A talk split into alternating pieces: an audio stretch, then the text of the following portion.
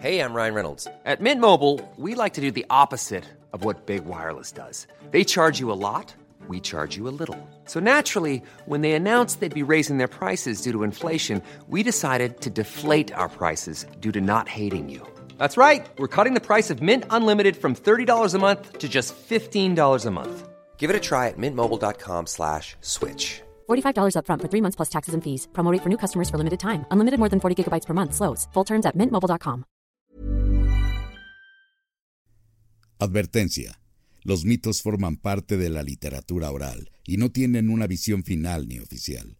Así que si conoces un final distinto, escribe un libro.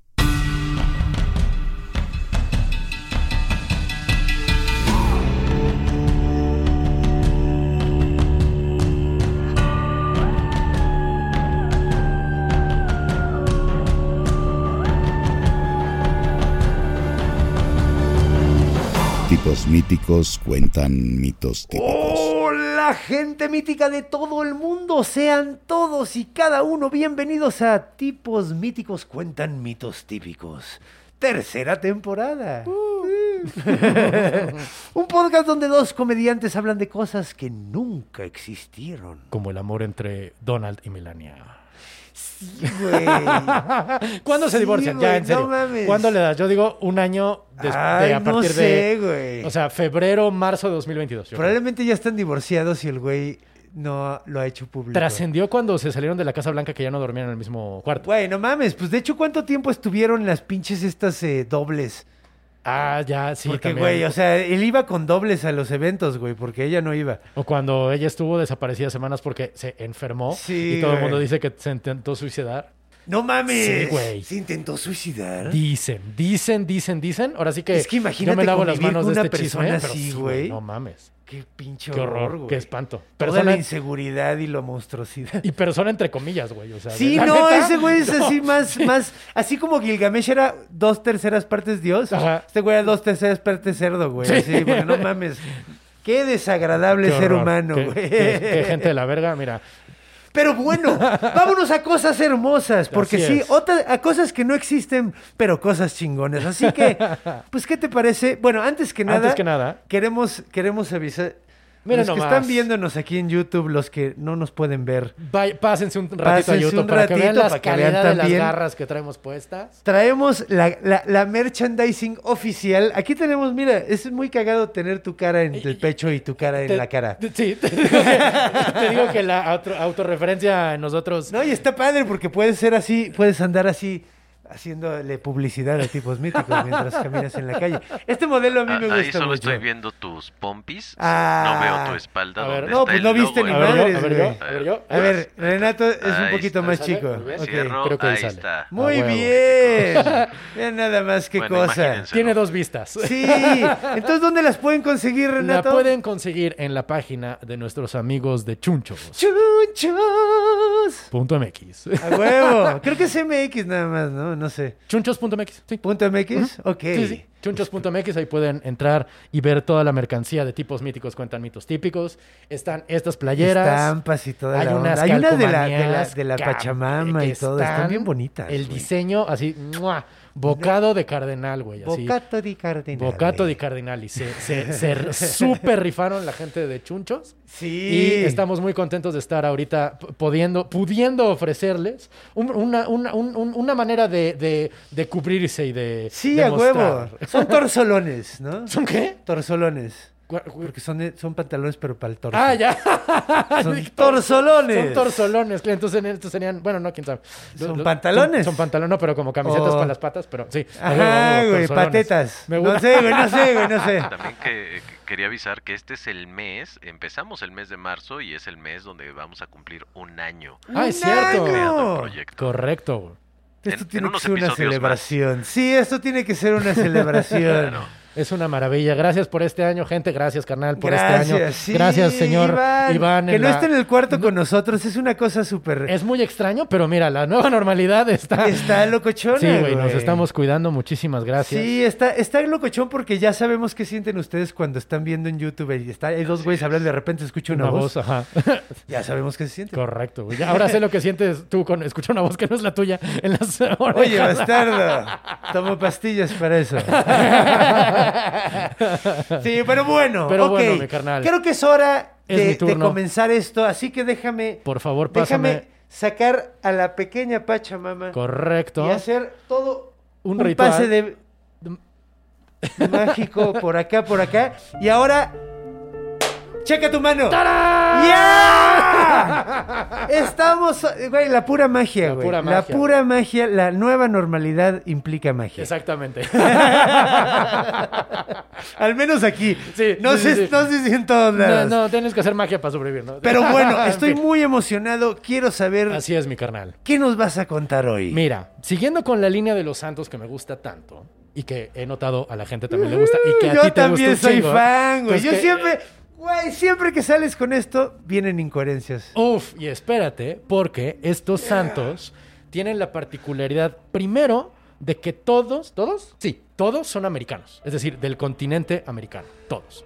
Órale, ¿es un especial Latinoamérica este? Eh, es un especial de santos que no tienen. Es decir, primero hablamos de los santos que la iglesia te dice, güey, esto nunca existió, pero igual rézale, ¿no? ok. También hablamos de santos que la iglesia dice, pues sí es cierto todo lo que pasó, a pesar de que las historias están súper locas y de que no tiene sentido. ¿Sabes? Ah, Hemos hablado de esos santos. Ajá. Ahorita vamos a hablar de santos que tienen un chingo de culto, pero no son admitidos por Nada ninguna oficiales. iglesia. Nada iglesia. Como que Son Europa santos, ¿eh? hace menos a los santos latinoamericanos, ¿no? Sí. Y americanos. Y to- o sea, te- totalmente. Es decir, absolutamente. Pero además, como que en América tenemos mucho más esta onda de la reverencia a pesar de lo que diga, digamos, la iglesia. Porque estos no solo no son reconocidos por la iglesia, muchos están abiertamente prohibidos. O sea, básicamente estás diciendo que nosotros nos pasamos las reglas por el arco del triunfo. güey, Básicamente- hasta en la religión. Hasta en la güey. religión. Básicamente lo que estoy diciendo es que el sincretismo aquí está mucho más cabrón. ¿Sabes? Wow, ok. no, no- no solo creo, no solo creo es más profundo. A, a lo mejor esto ya es mi propio viaje, pero, Ajá. o sea, también hubo sincretismo cuando empezaron a poner el cristianismo en diferentes partes de Europa, en diferentes partes de Asia, como el sincretismo es inevitable. Ajá, Pero claro. siento que el sincretismo en América no solo es más profundo, como que es más nuevo todavía. Es decir, sigue, o sea, 500 años en el sentido antropológico, en el sentido religión, es mucho menos Sí, que claro. todo el tiempo que hubo también, porque insisto, hubo sincretismo allá en Europa, hubo Claro, sincretismo pues lo que en platicamos en, África. el episodio de Navidad. Exactamente. Todas esas cosas, sí. Exactamente. Aquí es un sincretismo, insisto, más profundo, la neta, más bonito. Y la neta, también un poquito más, como que aún estamos encontrándole la cuadratura al círculo y todavía decimos, güey, pero es que eso que me estás enseñando, este occidental, no funciona o funciona Sí, mejor sí, sí, güey, sí. ¿sabes? Es decir, aún... ah, y- Oye, es que es una religión impuesta Totalmente. por eh, y que apenas, como bien dijiste, lleva 500 años. Y Está cabrón. funciona. El, el pedo con el sincretismo es que funciona bien cabrón. ¿Sabes? Es decir, la, la- la- la religiosidad con el sincretismo te crea un culto que difícilmente vas a romper. Voy a apuntar eso para cuando hagamos el culto. Allá tú, güey. O sea, insisto, a ver quién chilla primero. Y, y- y- y- y ojo, ojo, yo no, yo no es que le tenga miedo al culto porque pueda fracasar. Le tengo miedo porque, digo, al Porque revés. puedes de- tener éxito. Es que justo al revés, no le tengo miedo que tenga éxito, le tengo miedo a que fracase. Porque un culto donde lo primero que les vamos a decir a la banda es piensa por ti mismo, no vamos a llegar a ningún puto lado, ¿sabes lo que te digo? No, ¿cómo no? No, pues o sea, Claro just- sí. Sí funciona. no como culto, pero mira, ya, ya, ya, Sí, ya. pues eh, sería como un culto no culto. Es que pues, ya veremos cómo sale.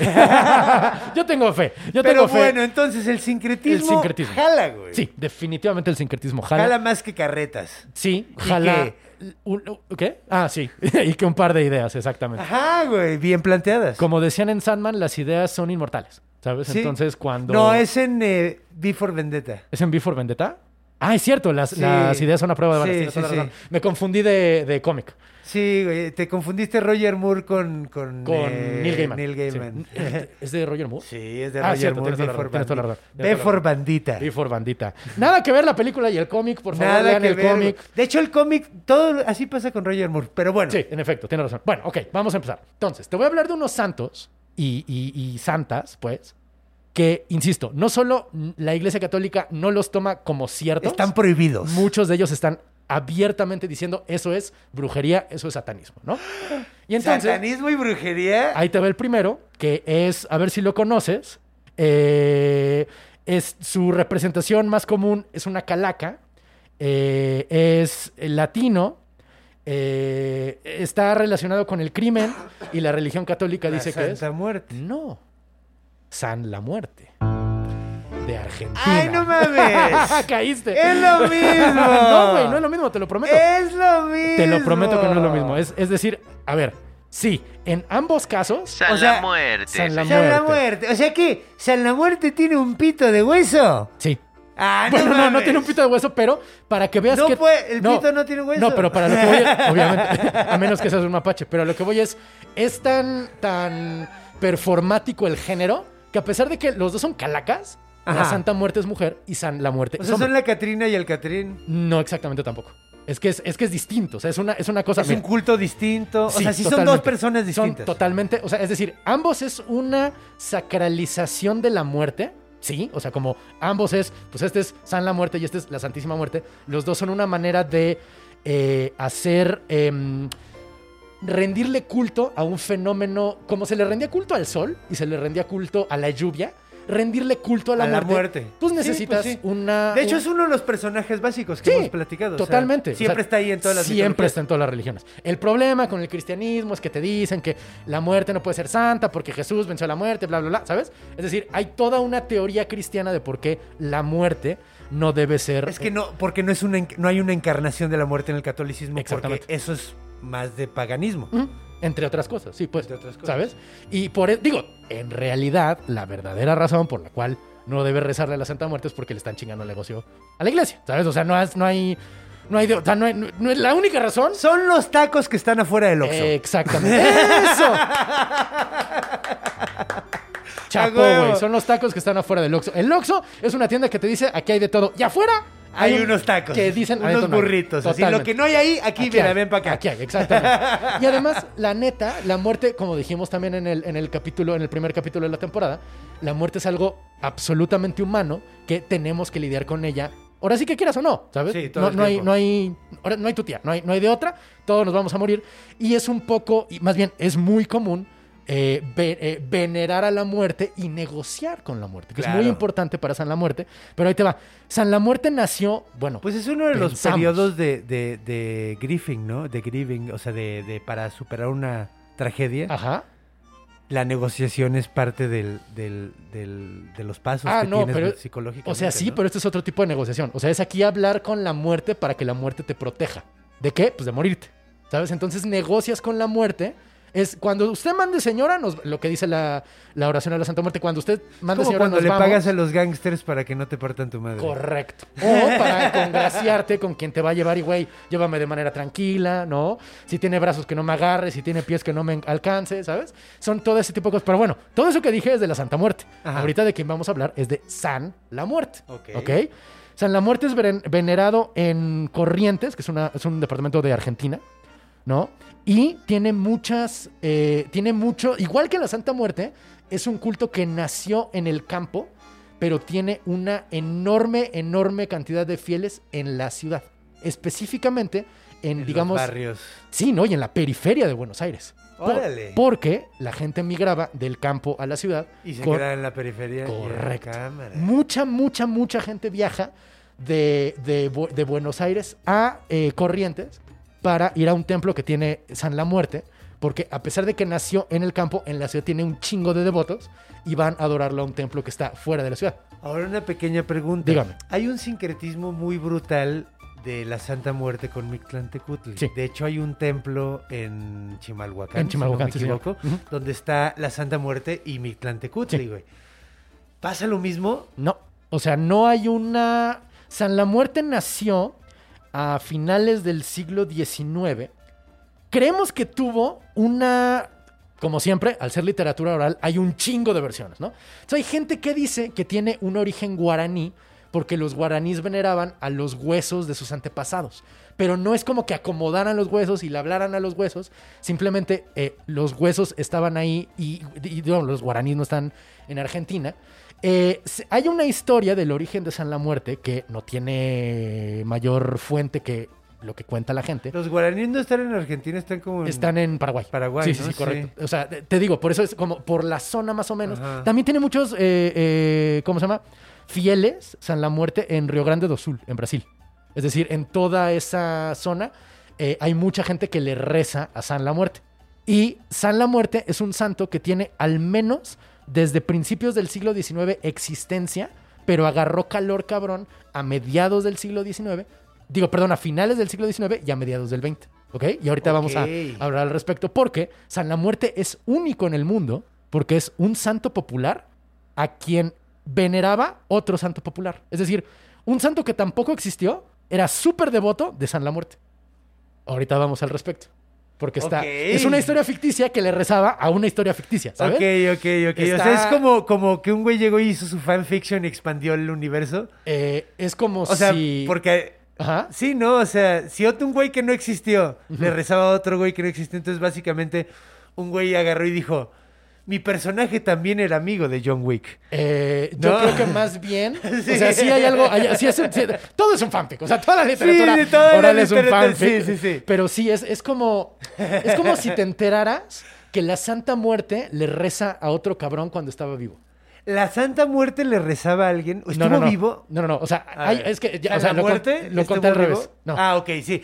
Sí, era lo que yo decía, o sea, como que alguien decía, mi personaje era súper amigo de John Wick. Exactamente, O, o sí. de Bruce Lee. Sí, o sea, ¿no? mi, mi, mi- es como si. ¿Qué otro personaje de acción hay? Es como si Rambo. No, como si John Wick dijera, no mames, es que yo quiero imitar a Rambo. ¿Sabes? Así, así está más o A menos. en huevo, como, como si John Wick hubiera conocido a Rambo cuando era niño. Exacto, exacto, Antes exacto. de que empezara el pedo. Y que, y que cada vez que se va a madrear. John Wick dijera, esto va por Rambo, ¿sabes? Ah, Así, güey, exacto, exacto. esa- Así ah, está. huevo, y ahorita te voy a huevo. decir quién es el que le hacía. ¿Quién era, güey? Ahorita vas a ver, ahorita vas a ver. Pero déjame acabar con San la Muerte. Porque hay una historia, que te digo, es nomás literatura oral, que cuenta que había un jesuita, del cual no sabemos ni cuándo vivió, ni cómo se llamaba, ni una chingada, pero había un sacerdote jesuita que amaba mucho a los indios del lugar, ¿no? O sea, de, de- de Corrientes, ¿no? Ajá. Y entonces trataba también a los indios y lo- los, los- era uno de esos católicos que sí los quería salvar, ¿sabes? Entonces hablaba con ellos, no quemaba sus libros, los estudiaba la chingada. Y entonces... Como San Bartolomé Como San Casas, ¿no? Bartolomé, tal cual. Y entonces la iglesia se enteró de que esto estaba pasando y dijo, no, esto no está bien. Hay que tomar cartas en el asunto porque este güey está tratando con salvajes. Y entonces castigaron a este jesuita. Ah, fucking asshole. Y entonces lo mandaron a un convento, a que, o sea, a un monasterio, pues, a que estuviera encerrado todo el tiempo, para que ya no conviviera con los indios. Ajá. Y este sacerdote jesuita hizo una huelga de hambre por años. O sea, dejó de comer un chingo de años y solo se quedaba parado en su celda. Hasta que un día se murió, pero lo encontraron muerto, de pie, y nunca perdió la forma de estar parado. Y esos o sea, le dio el rigor mortis parado, güey. Parado, güey. Qué loco, güey. Y esos huesos se convirtieron en San la Muerte. O sea, quien se- a quien se supone representa San la Muerte es a este sacerdote jesuita que no sabemos ni cómo se llamaba, ni dónde nació, ni nada en la chingada.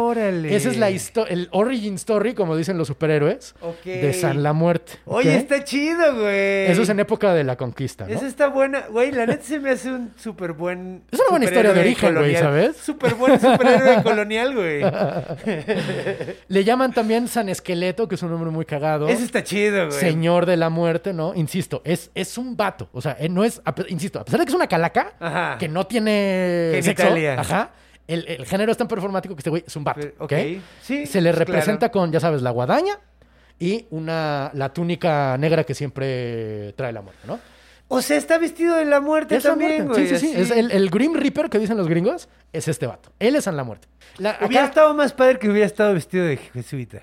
El chile, Sí, güey. La neta. Estaría bueno, así, imagínate. Para que fuera su origin story. Si así, güey. Si así los, los católicos se encabronan, güey. ¿no?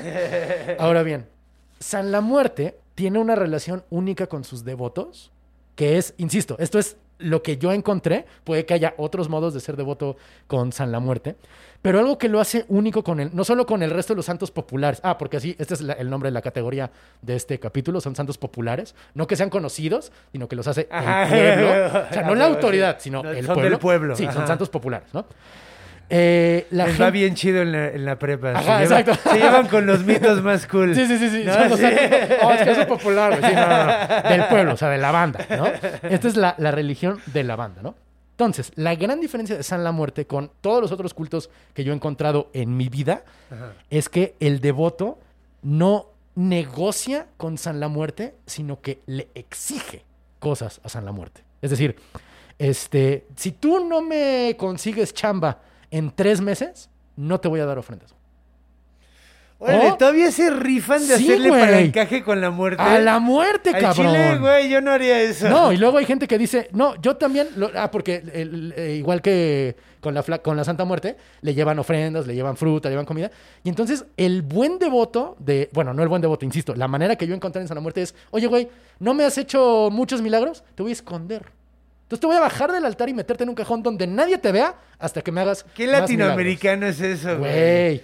La neta, porque, güey, te igual así el San Antonio que ponen de cabeza y esas madres así, güey, ¿por qué? Se supone que es una imagen venerada. Está cabrón, güey. Está bien loco, güey. Fíjate que ellos no lo ponen de cabeza como a San Antonio. Yo tenía tengo un tío en, en- en este, en Los Ángeles que le encantaba apostar cuando vivía. Perdón, vive en Las Vegas. Entonces, cuando él apostaba agarra, y, y no le daba dinero al casino, agarraba su Buda de la buena suerte y lo ponía de cabeza, güey. Al Buda, cabrón, hasta que le daba dinero Órale. Cámara. Pero bueno. Ah, también, otra cosa que tienen los devotos de San la Muerte es que lo tienen O sea, como... la onda es que tienes que ser muy buen devoto para poder decir después, mira, ya no te voy a dar porque siempre te doy, güey. No necesariamente, También, ¿no? es que justamente hay gente que dice, te voy a dar poquita ofrenda para que no te acostumbres a la buena vida y me des tantos milagros como yo quiera al ritmo que yo quiera, güey. No mames. A la ¿Cómo muerte, cabrón. manipular hacia la no muerte? mames, no que huevotes. Yo, Yo la neta, fuera la o sea, muerte los mato a todos a la verga, güey. Así de, güey, ¿yo qué, güey? Así. eh, los devotos de San la Muerte lo que suelen hacer es tallar su propia figura. Ya ves que a la, a la- a la Santa Muerte como la compras Ajá. o vas a que te la activen la chingada.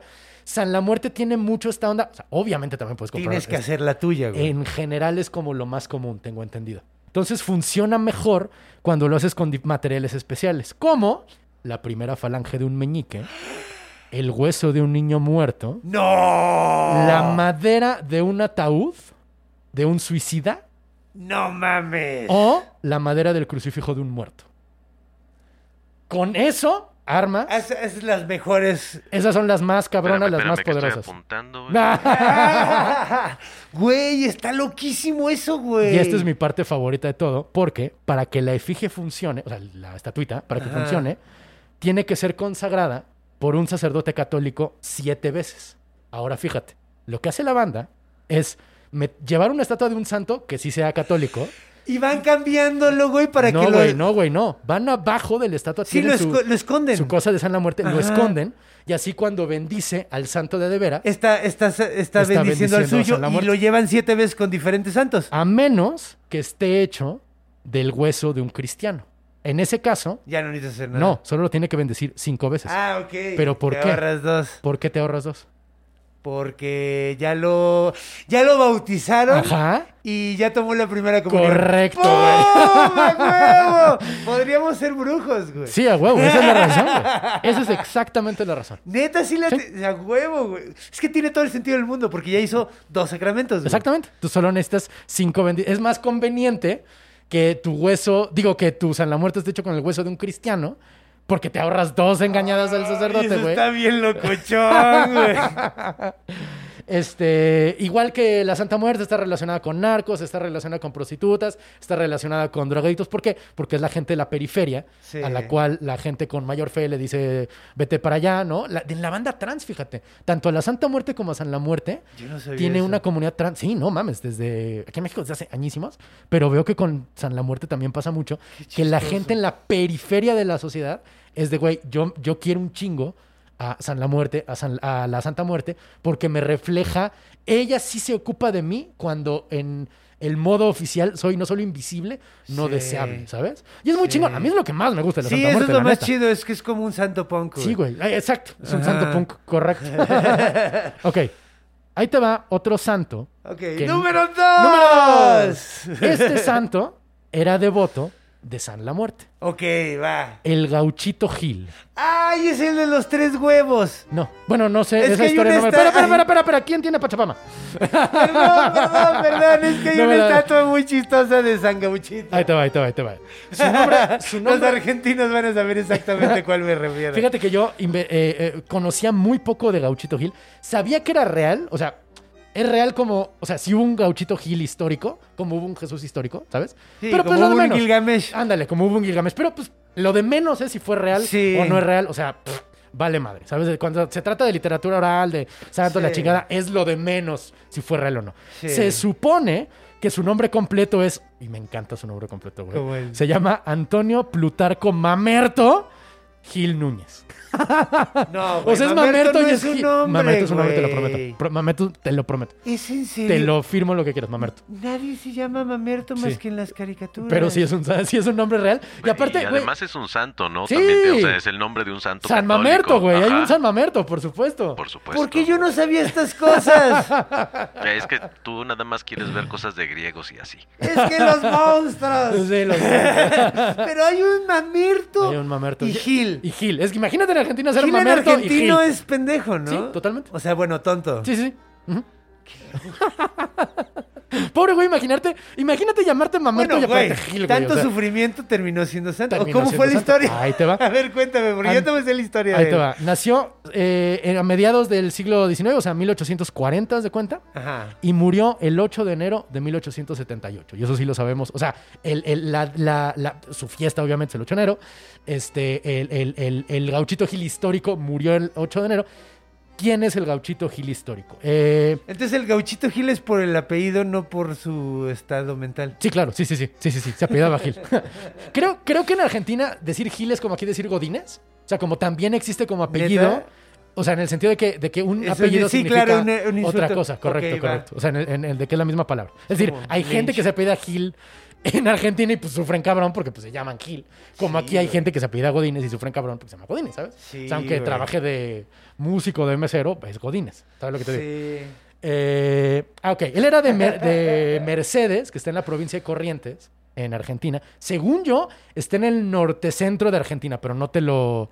No estoy exactamente ¿Dónde? seguro. ¿Cómo se llama tal vez? Se llama Corrientes. el- la lo que ellos dividen en, en, En provincias, En sí. provincias. Es la provincia Corrientes. O departamentos, algunos de los dos, ya, ya no me acuerdo, pero bueno. Eh, él, era un, él era un hombre muy guapo y estaba así en su pueblo de Mercedes y entonces tuvo un romance, qué raro, con una viuda adinerada, ¿no? El problema es que la viuda adinerada también era el crush del jefe de policía del pueblo. Y se andaban disputando a la... A la, a la y... Básicamente, el policía del Y no pueblo era bien tira, güey. y era bien pinche celoso, güey. Entonces, a pesar de que él no tenía nada que ver, o sea, nomás estaba enamorado de la viuda La rica. celaba nomás por su por viaje pinche, mental. por pinche, sí, güey, por pinche machín, güey. Y entonces eh, se estuvieron, o sea, Gauchito Gil decía, pues sí, güey, este es el cabrón de la, este jefe de policía, me puede Meter en un pedo pinche grave, pedo, güey. entonces me lo voy a llevar tranquilo. Pero se estuvieron picoteando un buen rato, como que uno sabía la existencia del otro, como que se iban acá. Y si era gaucho él, o sea, sí, Sí, se no, sí, claro. a ser gaucho. Sí, sí, sí, era gaucho. un vaquero. Era un vaquero argentino, correcto. Es un. Y entonces se encontraron un día, porque pues es un pueblo chiquito, se encontraron en un bar, que seguramente era el único chingado bar de mil kilómetros a la Uno de redonda. dos o a lo mejor dos. A lo mejor dos. Sí, ¿verdad? Suelen haber dos, tienes razón. dos. Tienes razón. Y entonces se toparon, siempre iban uno al otro, ¿no? Pero un día se toparon en el mismo porque Y- el otro estaba cerrado. Y pues obviamente se agarraron a chingadazos. Pero el gauchito Gil, contrario a todo lo que se esperaba, tanto en la época como la razón, le perdonó la vida al jefe de policía. Y le dijo, cámara, güey, ya te gané a los putazos, no te voy a matar porque no tengo que ganar nada. Y... Pero Gauchito Gil no era tonto. Porque entonces dijo, este güey sí me mata. Me va a porque yo soy bueno, este güey es un ojete, me voy a la chingada. Y entonces se fue a pelear a la guerra de la Triple Alianza, que era eh, Brasil, Uruguay y Argentina. Con, perdón, sí, Brasil, Uruguay y Argentina contra Paraguay. Hubo una época, a mediados del siglo XIX, donde las fronteras no estaban exactamente muy bien delimitadas y como que el nacionalismo, con- en parte con ayuda de Gauchito Gil, se estaba construyendo. Entonces Brasil, Uruguay y Argentina se juntaron para partirle la madre a Paraguay, ¿ok? Eh, parte de la historia inconsecuente, pero que acá en Sí, el yo no la- hemisferio yo no norte la conocía, ni puta güey, idea sí. tenemos, ¿no? No, Perdón, amigos argentinos, ustedes Sí. tampoco saben de los niños héroes, no pasa nada. Este, tampoco y qué existieron. bueno, güey. Tampoco existieron los Tampoco- niños héroes, güey. Y qué bueno que no saben de esa, güey. Aquí solo se cuentan mitos. Exactamente. Hechos claro. históricos. Sí, no.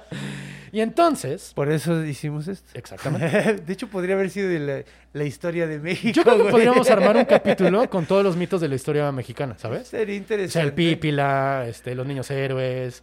Sí, estaría este, bueno. Hay No varios. estaría Mira, no mal, estaría mal, no estaría mal. Vamos a Nuestra mitología mexicana, ¿no? Ándale, mitología La mexicana, mitología güey. moderna mexicana. Sí, güey. Sí, o sea, Ahora que se nos acaben las historias de, de, de, de- De la. Ilíada y la. Odisea. está, está difícil. ¿eh? Va a estar cabrón, güey. cabrón. No mames, apenas le hemos rascado. Pero bueno, Pero bueno, entonces. se fue a la guerra, regresó como héroe, ¿no? O sea, como qué chingón, defendiste a la patria, no sé qué. Y eh, luego de regresar, ya se había muerto el, el jefe de policía, tengo entendido. Este último, no te meto las manos al fuego. Pero el caso es que el güey regresa a su pueblo natal, ¿no? Y entonces eh, lo reclutan, porque él había estado en la guerra, llega a reclutarlo eh, los del Partido Autonomista, es decir, los conservadores de Argentina. Que eran los Nick Fury de la época. No, no, no, no. eran como- bueno, o sea, estaba reclutando soldados porque había guerra civil en Argentina, güey. Ah, cabrón. Y entonces de, oye, pelea con nuestro bando, que somos los rojos, para pelear con los, bueno, los, lo- eh, dicen aquí los celestes, porque es Argentina, ¿sabes? O sea, los azules. Los azules. Entonces estamos peleando los rojos contra los azules y queremos que nos vengas a echar la mano porque eres un gran soldado. Y Gauchito Gil dijo, Nel, güey, a mí no me gusta esto de la guerra fratricida, güey, ¿sabes? Como en todos los argentinos somos hermanos, entonces no me gusta este pedo Yo no de le que voy a nos- entrar yo no guerra civil, güey. Pero igual lo, lo, o sea, lo, lo- lo agarraron, lo, lo, lo enlistaron, Lo conscriptan. lo conscriptaron y el güey básicamente se escapó. O sea, como que huyó del, del ejército que lo había reclutado y lo- eh, en ojos de ese ejército él era un desertor. Y entonces lo estuvieron persiguiendo el resto de su vida. Ahora bien, en esta época, que es donde ya se pierden los registros históricos y empieza ahora sí la leyenda del gauchito Gil, él se convirtió en una especie de Robin Hood.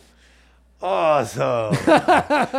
Como vivía salto de mate el cabrón y lo estaba buscando, pues la pinche policía militar, cabrón, que ya te quiero encargar lo cabrón que debió haber estado ese pedo. El güey robaba ricos, se quedaba con un poquito de dinero para sobrevivir, pero Ah, en general ayudaba a la banda. ¡Qué chido, güey! Y entonces ahí empezó el pedo de que el gauchito Gil tenía poderes. Porque igual que Robin Hood, iban los hombres del rey, bueno, del- de, los soldados en este caso, y entonces, ¡ah, ahí va a estar el gauchito Gil, vamos por él!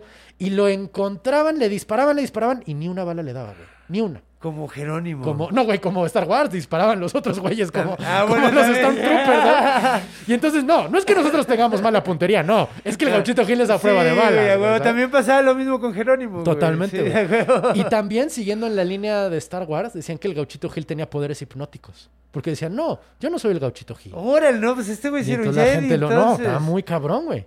Decía, Eh, ¿Cuál era el otro poder? Ah, curación, güey. estos no son los androides que está buscando. Sí, así, huevo. Este no es el gauchito que estás este, no es buscando. el, este no es el grupo de gauchos que está buscando. Así, güey, tal cual, güey. Son otros de allá. Decían también que curaba a la banda, o sea, que su que tanto curaba enfermedades y lo tocabas, como que cuando le atinaban a a uno de sus compañeros, el güey le curaba la herida de bala huevo, con solo no, pues tocarlo, sí era un güey, ¿no? superhéroe este Muy cabrón, muy cabrón. Y entonces, dado que la deserción era delito, un día, pues lo pinches agarraron. Lo agarraron los soldados del ejército que había desertado. Y entonces lo meten a la cárcel y le dicen, che, te vamos a llevar a Goya. Goya es un pueblo, o sea, sí existe Goya, un pueblo en Argentina, Ajá. pero cuando decían, te vamos a llevar a Goya, es, güey, no vas a regresar. Es, si tu juicio es en Goya, valías madre porque nunca llegabas al juicio. Era como, como Guantánamo Bay. Ándale un poco, nada más que en Guantánamo sí los guardan. Sí los guardan. Acá ni siquiera llegan. O sea, te decía, No "Ah, es que tu juicio te toca en, en, en, en Goya. O sea, los mataban en el camino. Sí, güey. Era una manera de ejecución extrajudicial, pero ah, tomada ya metódicamente, ¿sabes? Ay, qué latinoamericano. También, sí, muy- sí, sí, tristemente, Tristemente. tristemente sí nos suena muy cabrón a todos los latinos, en efecto, ¿no? Eh, y entonces,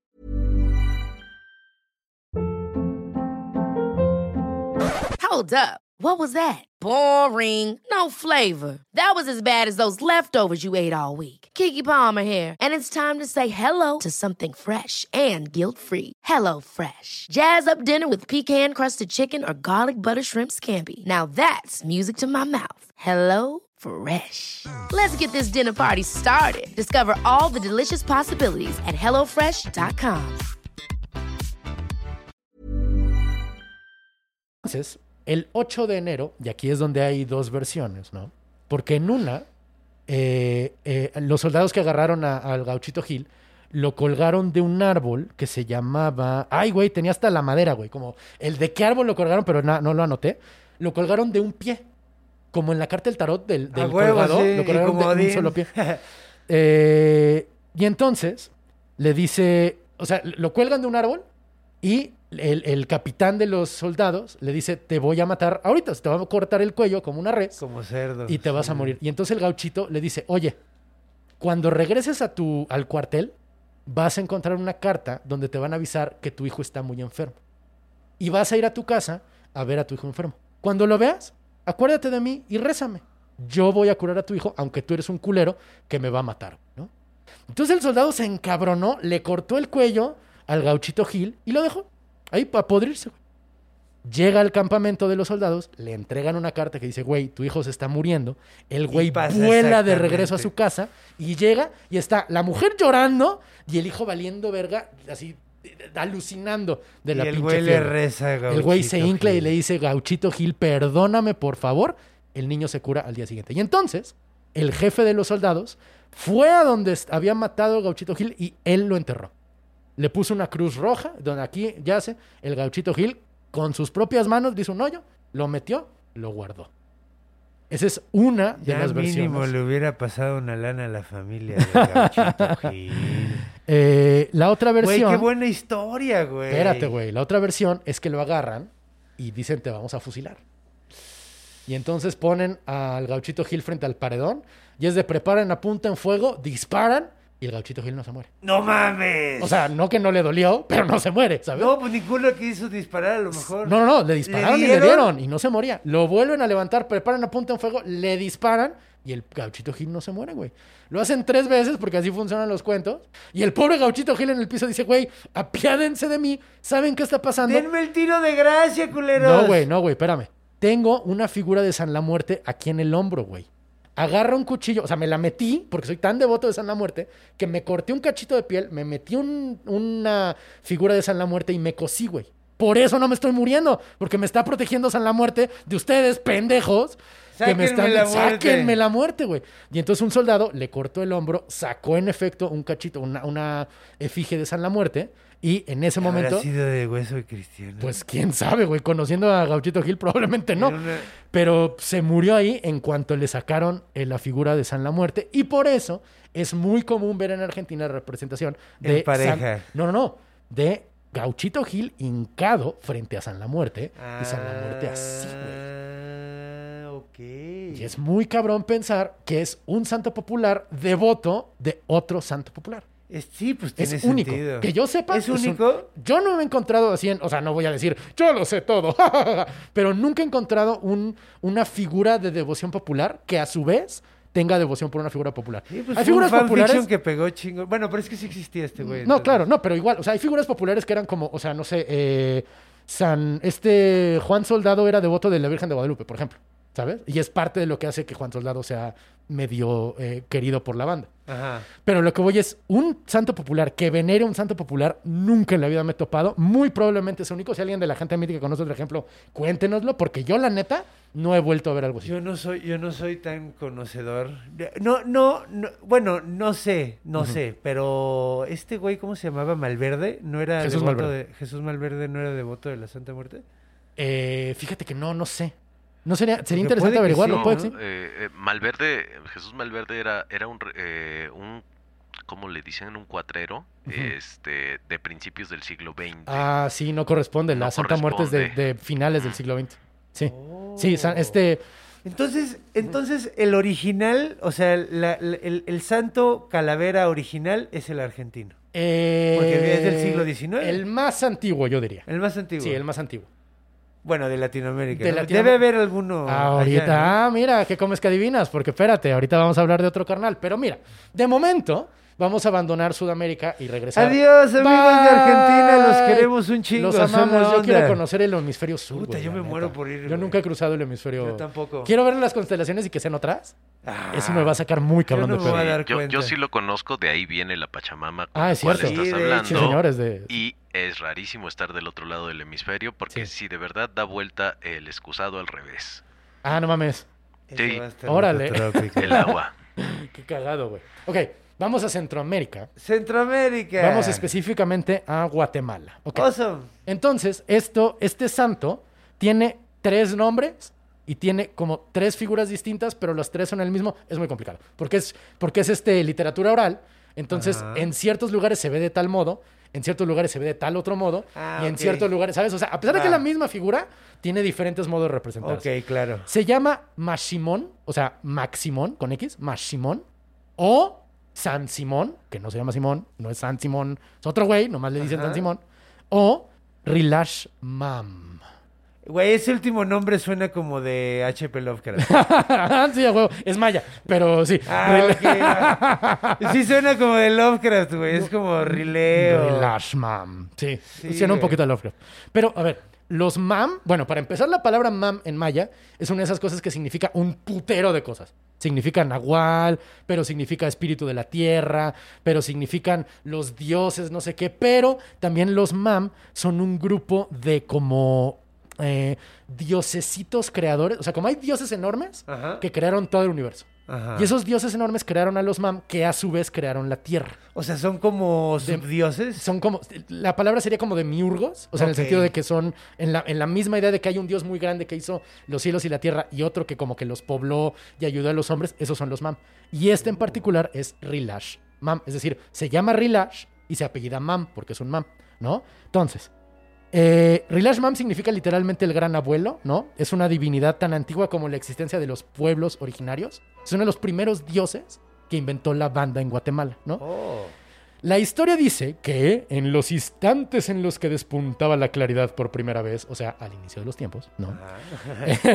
había, eh, estaban los formadores y los creadores, que no sabemos muy bien, como son dioses tan lejanos, solo son los formadores y los creadores, ¿no? Como no tienen nombre, no tienen historia, no son dios de la tierra, no son dios del aire, son los formadores Como y los entes, creadores. como... ¿Cómo se llaman estos? Eh, ah, elementales. Ándale, son como elementales. Y bueno, no sé, porque los elementales también son los duendes, por ejemplo, y se supone que ellos crearon a los aluches, a los, a los duendes. Ok. Son- pero son como, son como dioses. De segunda división. Eh, sí, estos son como los dueños del equipo. Nunca ves al dueño del equipo en el estadio, Ajá. pero sin el dueño del equipo no existe el equipo en sí mismo. ¿sabes? Claro. Entonces, en ese, así de. Ah, estos güeyes sí, estos güeyes son así que sí, ok, ok. Sí, tampoco tienen un culto, ¿sabes? Son solo los dioses que existen Son previo como, a los dioses. como Ray, la serpiente en el mal, en el mar, ¿De en qué mitología? en la egipcia. Que eran, ¿te acuerdas que eran Ra Ah, ya, ya, y ya. la Sí, sí, serpiente sí. y no había nada Correcto. más que un mar Tal cual. primordial? Estos son los dos primeros. Tal cual, aunque estos ni nombre tienen, te digo, estos son como las energías creadoras del mundo, ¿no? Y entonces está padre eso que unos son los, los creadores y los otros son los formadores. Sí, o sea, unos le dan forma al pedo y los otros hacen materia prima lo Sí, pendejo. los formadores y los creadores. Entonces, antes de que crearan al ser humano, al hombre, deliberaron estas fuerzas creadoras que no tienen nombre y dijeron, güey, hay que crear, antes de crear el hombre, que es nuestra obra bien cabrona, porque así somos los seres humanos cuando escribimos historia. Ego. Ego, güey. Mira, o sea, ego con nuestras caras en la playera, güey, pero sí. Hay esta gente súper Sí, egocéntrica, no güey. mames, Qué compren, triste. compren en chunchos. Chunchos. MX. Ay, güey, me ganaste. bueno, todos los formadores y creadores hicieron a los aluches, hicieron a los espíritus de la tierra y crearon a los mam, que son los encargados de cuidar los árboles, las milpas, las personas y los pueblos desde los cuatro puntos cardinales. Son como los dioses que cada... Como eh, los espíritus de cada cosa. en, eh, los gringos le dirían tótem. ¡Oh! va. ¿Sabes? Sí, tiene todo el sentido del mundo. Los gringos le dirían tótem, tótem a tal punto de que el Rilash Mam fue creado, eh, lo tallaron en una madera del colorín, ¿sabes? El, el- el- el que tiene como un frijolito sí, rojo. que tiene unos... Que, el que tiene el frijol rojo Ajá. o los que tienen una como... Tienen una vaina roja de la cual salen unos colores, unos frijolitos rojos. Ajá. Eso es el colorín y eso es el, el árbol sagrado de los mayas, Oh. del cual fue el único árbol que dijo, órale, córtenme y de mi madera tallen al Rilashmam. ¿Sabes? Porque los hombres fueron al bosque y a preguntar, oye, ¿quieres ser nuestro árbol divino? No, no quiero. Oye, ¿quieres ser nuestro árbol divino? No, no quiero. Hasta que el, el colorín dijo, va, yo me lo lanzo, ¿no? Eh, entonces, este, el- eh, ya después de que hicieron la figura, la figura tiene, la- tiene los poderes de conocer el pasado, predecir el futuro y extrañamente ver el presente, porque pues todos podemos ver el presente, güey, no, no, es, no es- sí. no es un O a lo superpoder. mejor puede ver cualquier cosa en el A- al- presente. supongo que lo que quería decir es puede ver cosas que no están ocurriendo frente a él, Ajá. pero es muy cabrón decir, tiene el poder de conocer el presente, pues sí, güey, es ¿no? como espacio y tiempo, ¿no? Tiene el dominio de ver en cualquier espacio y tiempo. Exacto. Y entonces estas estatuas de madera de, de, de siguen existiendo, todavía se les venera de una manera, de nuevo, medio sincrética en todo Guatemala y específicamente en Santiago Atitlán, que está en el departamento de Sololá, en Guatemala, todavía hay una figura, bueno, un chingo en realidad, pero una famosona, donde tallado en un árbol de colorín, la banda va, le pone sombrero, le pone unas como corbatas y le pide favores a, la, a la figura, ¿no? Y es un, de nuevo, es una figura ancestral, sincretizada con todo, digamos, con, con, es un santo más, por así decirlo. Porque obviamente lo que pasó fue que cuando llegaron los españoles y dijeron, ¿qué es esta madre tallada en piedra? Los, los lugareños dijeron, se llama Mashimón. Y los españoles dijeron, ah, perfecto, están eh, honrando a San Simón. Y entonces, a partir de ahí, los lugareños fue de, bueno, va, sí, sí, se sí, llama sí. San Simón, chido. Con el tiempo... Fíjate que con Dígame. esas historias que siempre cuentan de cómo le cambian los españoles el nombre Ah, a las sí. deidades Sí, eh, precolombinas, siempre. siempre, siento que, que eran bien tontos. O sea, que el traductor Un poco de eso se trata. No, pero pues es Un que poco también... por eso contamos esas no historias, creo, pero... no creo que vaya por ahí. También es que, imagínate, o sea, yo creo que hasta las vocalizaciones de, del náhuatl eran bien distintas. Bueno, sí, pero de Huitzilopochtli a Huichilobos no me chingues. O sea, también los españoles no ponen de su parte, güey. Bueno, no ponían de su parte. Pero bueno, te digo, en otros lados de Guatemala sí le dicen San Simón y el culto es completamente distinto y la figura es completamente distinta porque en otras partes de Guatemala, te digo, específicamente en San Andrés Iztapa, hay una iglesia dedicada a San Simón. Y es un vato con sombrero de vaquero, lentes oscuros, un puro, una botella, un mando de gobernador, güey. O sea, es un cabrón del siglo XIX, vestido con traje y corbata. Y la gente le ofrece tabaco, le ofrece alcohol. Ah, porque Mashimón es un dios trickster, güey. O sea, es un dios donde que se supone que protege a las... Es el dios del matrimonio, pero se coge a todas. ¿Sabes? Es uno de esos tricksters donde no. donde se supone que está en el mundo para interceder entre los vivos y los muertos y le juega una serie de bromas a los mortales que te cagas, güey, ¿sabes? Y entonces en, en Santiago, ah, perdón, en, en San Andrés Iztapa, que es completamente distinto, es un cabrón con mando de gobernador, ¿Qué sombrero. es un puro. mando de gobernador? Es como un, es un cetro, haz de cuenta. O sea, durante el siglo XIX a los gobernadores les daban un palo, un bastón. Ah, ok. Y este santo tiene esta autoridad europea. ¿Y para qué hacían eso? ¿Para darle putazo a la gente? Eh, eh, o sea, eh, ¡Cállate! prácticamente sí, es un símbolo de, de- de- fálico, pues, de yo tengo el poder. Este.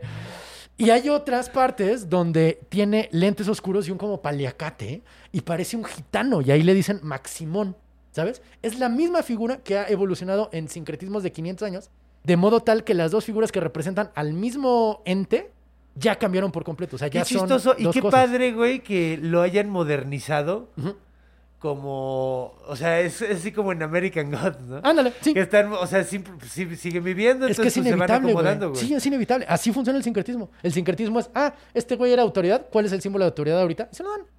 ¿Sabes? Y hay brujos afuera de ese templo que te hacen limpias, que queman cosas en la calle, ¿sabes? Es un ritual completamente distinto al que se hace no solo en el mismo país, en el mismo departamento, ¿sabes? O sea, no hay loco, tantos no hay tantos kilómetros de distancia. Bueno, Guatemala no es tan grande, pero no hay tantos kilómetros de distancia entre uno y otro y podrían ser dos fes completamente es, es- distintas. Es, muy, es muy, es muy verde, güey. Entonces, pues, güey, es que sí se puede, o sea, sí puede, está muy incomunicado por todo. Digo, no sé, no conozco Eh, eh, Guatemala. Así funciona la. O sea, aunque estuviera muy comunicado, así funciona el pedo. ¿Sabes? Sí, el sí, sincretismo No, no sabe de distancias. Ok. Te voy a hablar de uno de mis santos favoritos. Me mama este santo. Es de Bolivia. Eh, en el pueblo de Valle Grande. Adiós, Guatemala. Adiós, Guatemala. Hola, Bolivia. Hola, Bolivia. Ok. Eh, este era un soldado que llegó a Bolivia. Y entonces el ejército de Bolivia lo asesinó bien cabrón. Bien gachísimo. eh, exhibieron su cuerpo con los ojos abiertos para que fuera más irrespetuoso todavía. Y entonces la gente del pueblo donde lo mataron, que, que que- que le empezaron a crearle un culto porque él era un soldado muy famoso. Y entonces en su tumba la gente empezó a pagar sus respetos y eso creó que empezara la gente a pedirle milagros y se creara un culto al respecto de ese santo. Esto es en el pueblo de Valle Grande, en Bolivia. Entonces, el güey era un soldado, Ajá. lo matan bien culero y Sí. como la gente ve que lo mataron bien culero, le empiezan a hacer culto. Sí, porque era famoso. porque era y lo famoso y, culero. y porque lo exhibieron. O sea, porque es, aquí está el cuerpo de este cabrón y los vamos y, y para que vean el triunfo del, del presidente del- de Bolivia sobre estos pinches alebrestados. El nombre del santo es San Ernesto de la Higuera, porque el pueblo se llama La Higuera. ¿Y te acuerdas de otro soldado que se llamaba Ernesto? Que luchó en Bolivia y en Bolivia lo mataron, Iván. El Che El Guevara, Che Guevara. por supuesto. San Ernesto de la Higuera es el Che Guevara. No mames. Sí, señor. A ver, pónganse de pie, señores, por favor. San Ernesto de la Higuera es, eh, está lleno de imágenes. El pueblo de Valle Grande, perdón, eh, lo mataron en, en La Higuera, que es un pueblucho chiquitito, a 60 kilómetros de un pueblo chiquito que se llama Valle Grande. Y entonces hay gente que hace peregrinaciones de Valle Grande a La Higuera y en lugar de dejar conchas como lo hacen en el Camino de Compostela, van dejando estrellas rojas, güey. Y van pintando estrellas rojas. Y la gente, se llama la ruta del Che, güey, que mula el camino del Santiago. Es un sincretismo muy, muy, muy extraño porque eh, eh, son como los símbolos de la No, revolución. güey, y el Che era ateo, cabrón. era- O sea, Un dato cultural, eh, hace 10 años, antes de que estuviera el presidente Evo en el poder, Sí, señor. el anterior, eh, me parece que era Goni, mandó de embajador al soldado, al general que ordenó la muerte del Ah, no, yo ahorita voy a contar una historia de ese vato. Se llama Guti. Sí, a huevo. Se llama Gary Prado, perdón. Ahorita voy a contar una historia de Gary Prado. güey. Gracias. Porque este, hay, hay, hay letreros en todas partes en Valle Grande. Ernesto, tu lucha es el camino. Tú vives por siempre, Che, comandante amigo. Eh, todo lo que pides a San Che, digo a San Ernesto de la Higuera, se cumple, güey. Y hay una leyenda que hay una especie de maldición de la banda que mató al Che, güey. O sea, el general René Barrientos se murió, que el que mandó matar al Che, se murió en un accidente de helicóptero dos años después, bien raro. Eh, la mano derecha del general René Barrientos se llamaba Alfredo Obando, vio morir a su propio hijo en un accidente de avión, cayó en una depresión profunda y se suicidó. Eh, Joaquín Centeno, que era el que mandaba la división que agarró al Che, este, fue baleado en París por unos terroristas cubanos que iban eh, vengando la muerte del Che por toda Europa, güey. Es una historia interesantísima, güey. Porque también murió así. Este. Ah, la misma. En Hamburgo, estos güeyes que vengando la muerte del Che, balearon justamente a este hijo de su puta madre, Gary Prado. Le dispararon y lo dejaron paralítico. Y entonces, así paralítico, fue eh, embajador de Bolivia en México. Y hay una historia de un maestro, que no voy a decir quién, para. Está, salió en el periódico cuando pasó esto. Entonces, mira. Estaba, estaba en Casa Lam, este profe. Es que es un lugar súper mamón aquí en la Ciudad de México, ¿no? Estaban presentando un libro bien acá, bien Popov, ¿no? Y entonces estaba este maestro con su vino tinto. Y entonces, así con bombo y platillo, damas y caballeros, el embajador de Bolivia en México, Gary Prado. Y entonces mi maestro, güey, se emputa porque él era, él fue, él sufrió en la guerra sucia tortura, güey, ¿no? Y entonces se pone frente a este señor de, 90, y- de ochenta y tantos años en una silla de ruedas ya valiendo verga y frente a todos, güey. Le Le grita, echó el vino. a la salud del Che, asesino, fuck, y lo baña, güey. Cabrón, cabrón, no me... o sea, de mis momentos favoritos de la vida. Ah, pero qué Eh, bonito. O sea, me dieron hasta ganas de darle un aplauso de pie al señor. se- Sí, sí, se lo- sí, sí, me tremendo, paro de pie por ese señor. Está, fue, fue increíble, fue increíble. En fin.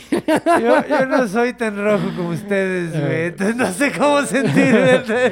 Ay, güey, vámonos. ¿Tú lo conocías? ¿A quién? Al maestro. Sí. Este, sí, ya, ya- ya- ya- ya no diré más porque es muy puro. Ok, ok, al rato te cuento, al rato te Ok, cuento. va. ok, ya por último. Ay, güey, vamos en chinga, ok. Exclusivo en Patreon. No, no mames, exclusivo a mis huevos. No, no, no. Esto sí, ya está, ya, o sea, ya en retrospectiva es para qué lo conté, pero bueno. Ya, ni pedo, ni pedo. Ay, El Beto sabe perfectamente quién es, pero bueno, ok. Eh, vámonos en chinga, rapidísimo. El único que no es latinoamericano es que la neta la historia está demasiado cagada, güey. Ok, Un güey, un güey de Indiana. Adiós, Bolivia. Adiós, Bolivia. Hola, Indiana. Es un güey que era un sacerdote católico que se llamaba Biliars, o sea, J.M. Biliars, ¿no? Había nacido en Francia, toda vida vivió en Indiana, y era un sacerdote más, güey. O sea, como que no. Nada hay de extraordinario en su vida hasta que se murió. Porque eh, empezaba la misa en Indiana, en Richmond, Indiana, ¿no? Y entonces ya era de la misa y el padre no llegaba, y el padre no llegaba, y el padre no llegaba. Mandan un monaguillo a su cuarto y encontraron al padre ahorcado pero no del techo, sino sus tirantes los tenía amarrados a la, a la cabecera de la cama. Y estaba él de rodillas. En autoasfixia erótica, muy probablemente. Y entonces la gente dijo, se suicidó, güey. Pero no puede ser que se haya. O sea, dijeron se suicidó para evitarle la, la, pena de que se murió como, como este vato de Kung Fu, ¿sabes? O sea, haciéndose la autoasfixia erótica. Lo entierran en un, en un este, cementerio de Indiana sin un pedo. Pero como era una tumba muy bonita, que eso pasa mucho con los santos populares, la gente empezó a dejar chingos de flores a pesar de que ni conocían al vato que estaba enterrado. Y entonces la gente empezó a pedirle cosas a Biliars y empezaron a cumplirse los milagros, güey. A pesar de que este güey era un X en la vida por completo y se murió de la manera más cabrona, hay un chingo de gente que al día de hoy en Richmond, Indiana, va a la tumba de este cabrón porque una señora un día soñó que se le apareció el sacerdote y le iba a cumplir milagros. Y entonces la gente sigue yendo. Y deja flores, deja ofrendas, le deja notas de gracias por los favores recibidos. Aunque nunca tuvo nada de santo y su muerte estuvo, la neta, muy, cagada, güey. muy cagada, güey. ¿Qué pedo, güey? Ahí te va, ahora sí, una, un santo popular que es un esqueleto rechazado por la iglesia católica con ¿Este un culto urbano que se le rinde en secreto. Es el niño compadrito de Perú. La hermosísima tierra de Perú. Hola, Perú. Específicamente en la ciudad de Cusco. O sea, no donde está el Machu Picchu, en la, en la, en la ciudad de Cusco, ¿sabes? Que es, porque es tanto ciudad como estado, ¿no? Entonces, en la ciudad de Cusco, de hecho, en la calle que se llama Tambo de Montero 188, tengo hasta la dirección. Es escalofriante, güey, el pinche niño compadrito. Porque es un esqueleto como de este pelo, de 50 centímetros Ok. Con, con peluca café, ojos de vidrio azules que te ven, cabrón, y los dientes todos chuecos de una calaca, y vestido del niño Dios de Praga, que es, que es como un vestido, como un ropón azulito. Ah. Escalofriante, güey. Da un puto miedo porque tiene greñas, tiene ojos, pero no tiene piel. Y mide esto. Y dicen, es que es el santo niño compadrito. Eh, ¿Y era... quién es compadrito? ah, no, así se llama, se llama compadrito nada más. Pero la leyenda dice que era el hijo de un virrey español y una princesa inca, ¿no? Y entonces un día los enemigos del virrey secuestraron al hijo, le lo rociaron de unas hierbas mágicas que hace que te reduzcas de tamaño y eso te mata, güey. y entonces el niño tuvo una muerte súper culera y gacha y terminó de 50 centímetros a los 13 años. Y a partir de ahí vino la devoción al santo niño compadrito. Ahora bien, esa es una de las versiones. Otra versión es que un día cayó un rayo en una casa de un, en una hacienda entonces cayó un rayo en una pared y de la pared salió un ataúd la gente abrió el ataúd y adentro estaba un cadáver de 50 centímetros de un niño de 3 años que empezó a hacer milagros y a partir de ahí se hizo el culto. ¿Y quién sabe de dónde salió? ¿Quién sabe dónde vergas? O sea, también, dígame, señor. Este, e, esta aportación que está haciendo se, ve perfecta para minimitos. ah, está chida para minimitos. No se pierda minimitos también. Tienes toda la razón. Sí, me gusta. Sí, minimitos. Luego digo minimíticos, pero, pero no, soy tonto. Minimitos, minimitos. Es minimitos. La, la, la, el, quien cuida ahorita la, la iglesia eh, se llama Don Juan Letona Muñoz, ¿no? Y entonces él vende las, obviamente, él vende las velas, ¿no? que le pones al niño. Eh, él, eh, dice aquí que los la vela azul es para que todavía en los estudios, la azul clarito es para que haya paz, la verde es trabajo, la amarilla es dinero, la roja es el amor, la blanca son los buenos deseos y ya no venden velas negras. Porque antes vendían velas negras y la banda pedía cosas culeras en las velas negras. Y me topé una nota del periódico donde decía que decía en la vela negra, este, por favor, ayúdame, Santo Niño compadrito. Mi madrina me pega todos los días, por favor que la atropelle un coche. ¿Y si la habrá atropellado? No sé, ya no encontré, pero está en, es un artículo de un periódico que se llama El Comercio en el Perú. Ahora bien, en el año de 1975 el arzobispo de Cusco, que se llamaba Luis Vallejo, prohibió el culto. Dijo, güey, ya no le recen al Santo Niño. Como ya vimos que ahí está, ya sabemos que van, no mamen, dejen de. Ah, dijo el güey que era un. Le están rezando al cadáver de un mono, güey. Y pues sí, de 50 centímetros es Puede que en un una de esas, porque además nunca nadie ha revisado al santo niño compadrito, güey. Sí. Y entonces trasladaron la imagen, en 75, trasladaron la imagen a Guayabampa del Sur, que está al sur de Machu Picchu. Y ahí estuvieron el niño un chingo de años y le guardaban veneración, pero en secreto, güey. Completamente en secreto. Hasta que en 1982 el arzobispo se mató en la carretera. O sea, se fue a un barranco. Hombre, lo que dicen es, no hay modo de que te vayas al puto barranco. O sea, a menos que se haya quedado dormido en el volante. El güey se siguió derecho y se murió. O sea, chocó y valió madre. Y la gente dijo, ah, ese es el castigo. Por andar san- chingando al niño. Correcto, güey, la venganza del Santo Niño compadrito. Y a, pa- y a partir del 82, todo el culto regresó a estar chido. O sea, ahorita está en una caja de cristal, rodeado de unas joyas de plástico, con unas luces medio cutres, la verdad, y con, con exvotos de un chingo de soldados y un chingo de policías. Es súper común y muy popular entre la banda que, pro- o sea, entre las fuerzas violentas del Estado, decirle al Santo Niño, protégeme o ayúdame a graduarme de la escuela de policía.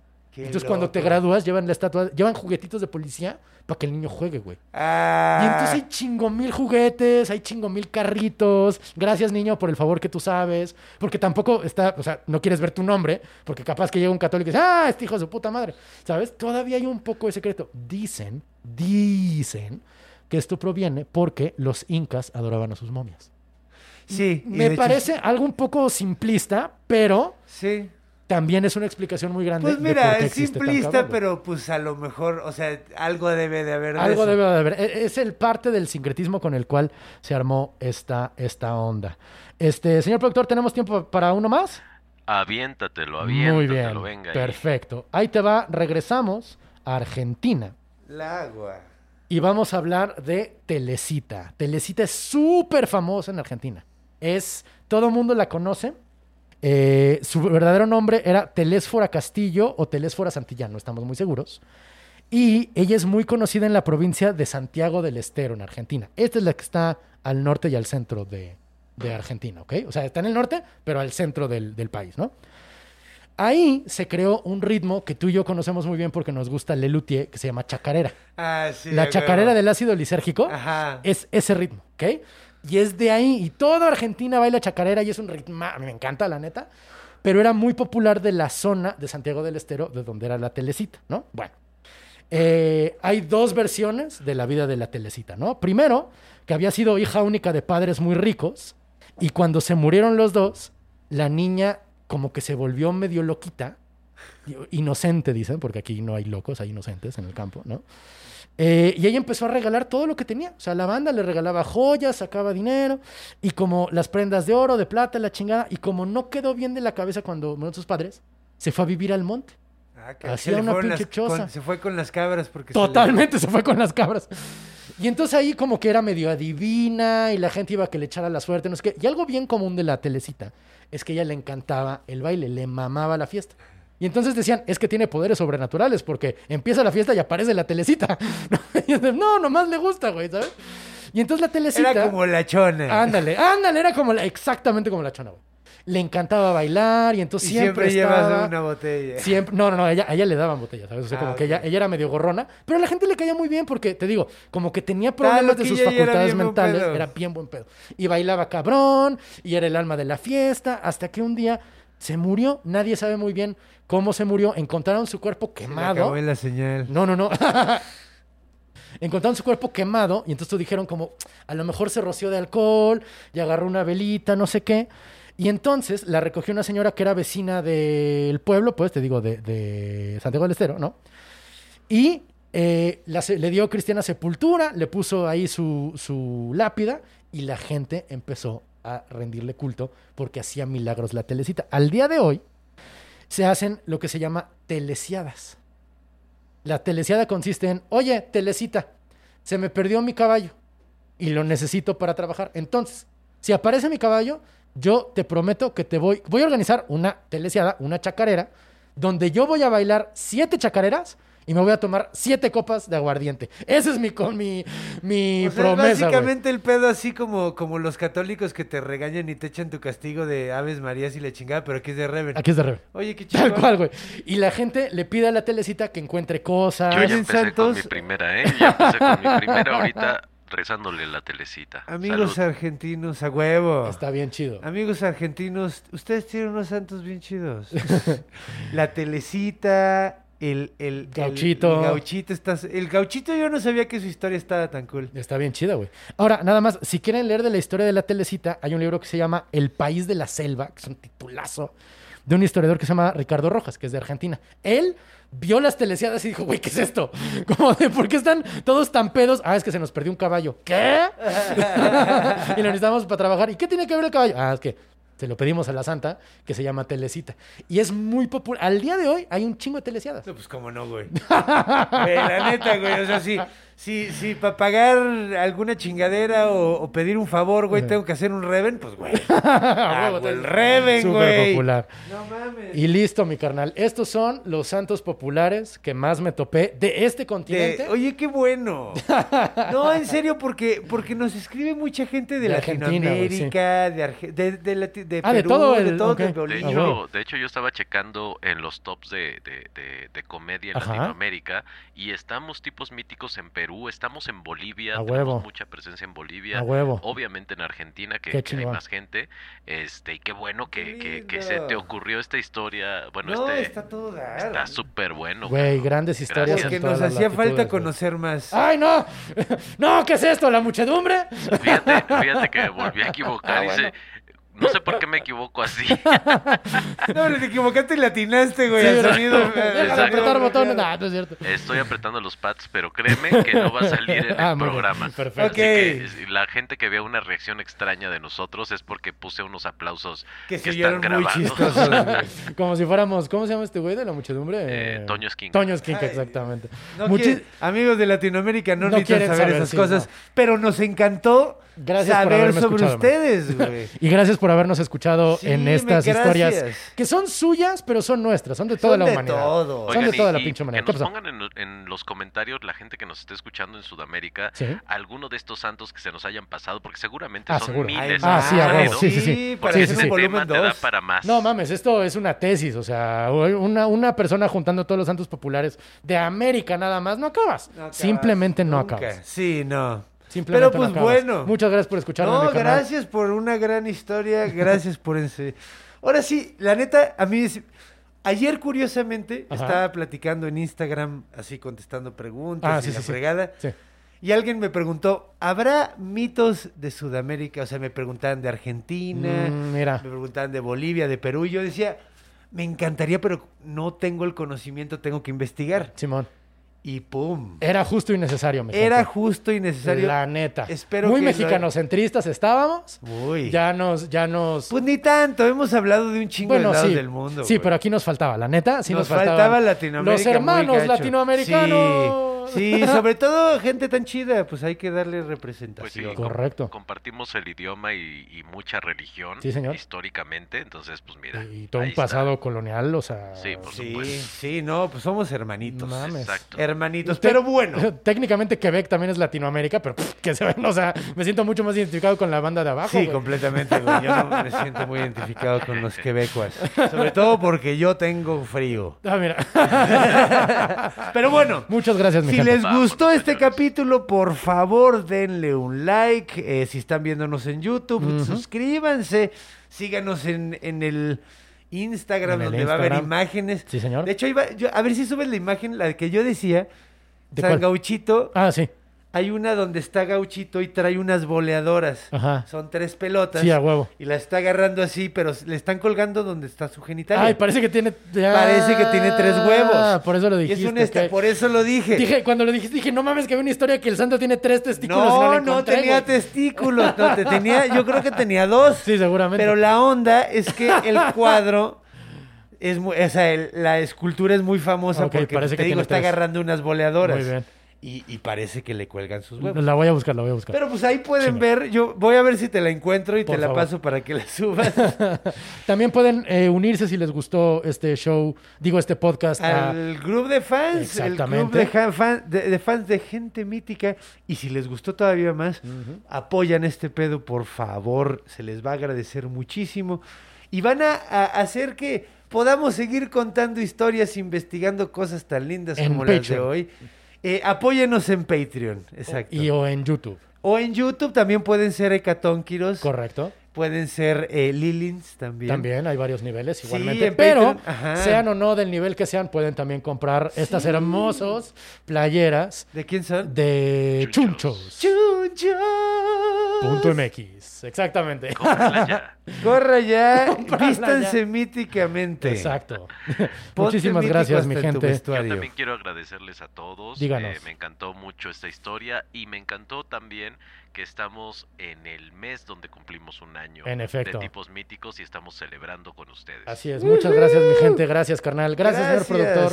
Gracias a todos. Recuerden que el amor brota de la miticidad Correcto. para todos ustedes. Así es. Muchísimas gracias, mi gente. Nos vemos la próxima semana. Sí, el próximo jueves y recuerden Manténganse míticos. perros. Creación, guion y conducción. Conde Fabregat. Renato Guillén. Producción y edición de audio y video. Iván Juárez. Música. Javier de la Pesa. Logo y gráficos animados. Conde Fabregat. Una producción de Círculo Rojo.